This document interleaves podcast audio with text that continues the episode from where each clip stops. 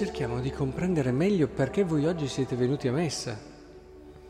Penso che tanti di voi avranno le loro motivazioni, ma ce n'è una al di sopra di tutte, e diciamo una delle più importanti che vorrei con voi sottolineare.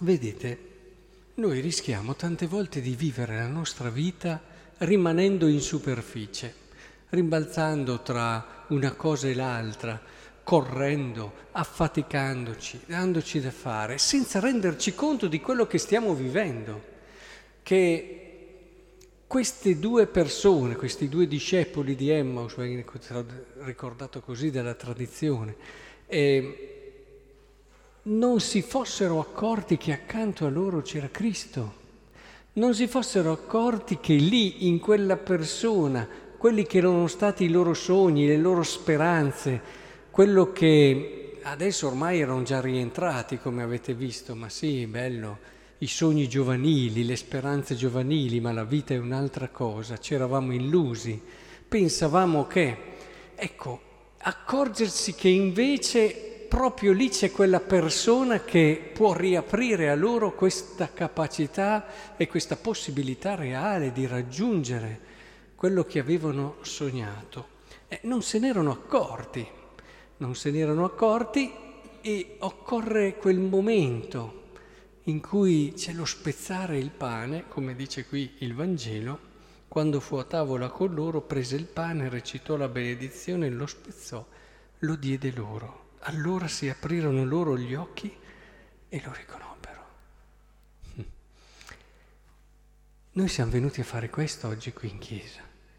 Siamo venuti a quello spezzare il pane che apra i nostri occhi e ci faccia capire che ogni giorno sono infinite le possibilità di incontrare, di stare con Lui, di risvegliare in noi la certezza che il nostro sogno e la nostra speranza sono possibili.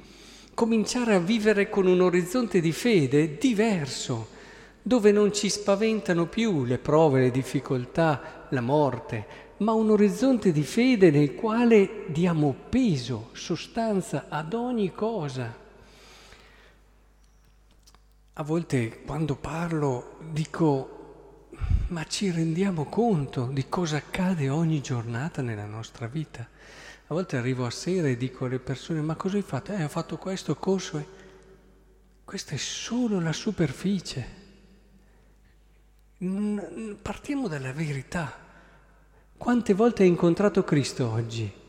Oh, mi guardano e mi dicono, beh, insomma, sono andato a messa, sì, ho detto le mie preghiere, ma non sai quante volte l'hai incontrata e non te ne sei reso conto. E è importante che noi comprendiamo come l'Eucaristia apre i nostri occhi. Quando si è davanti, ad esempio, ad una pietra, una pepita grezza,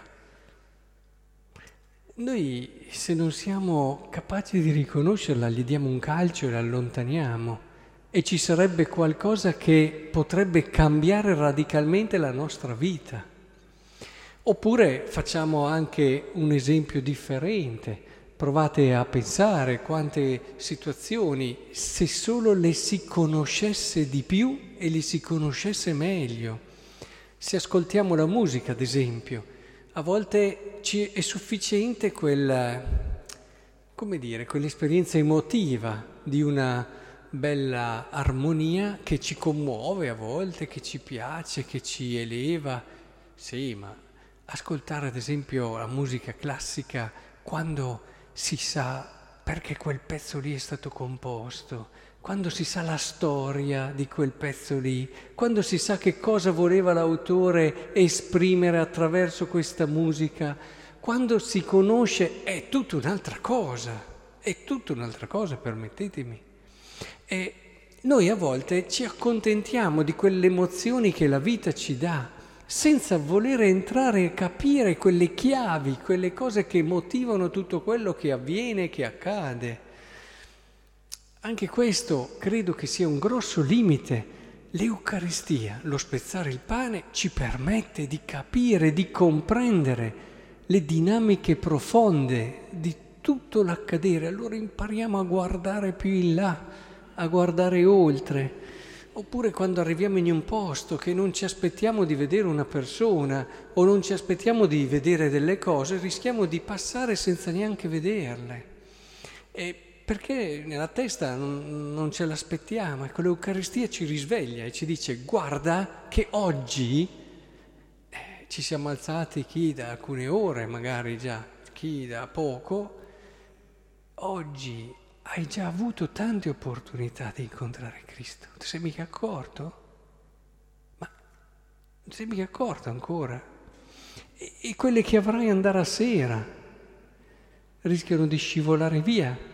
Magari alcuni stanno già pensando, eh, dopo messa ci fermiamo, stiamo un po' insieme, prendiamo a colazione e così via. Sì, però...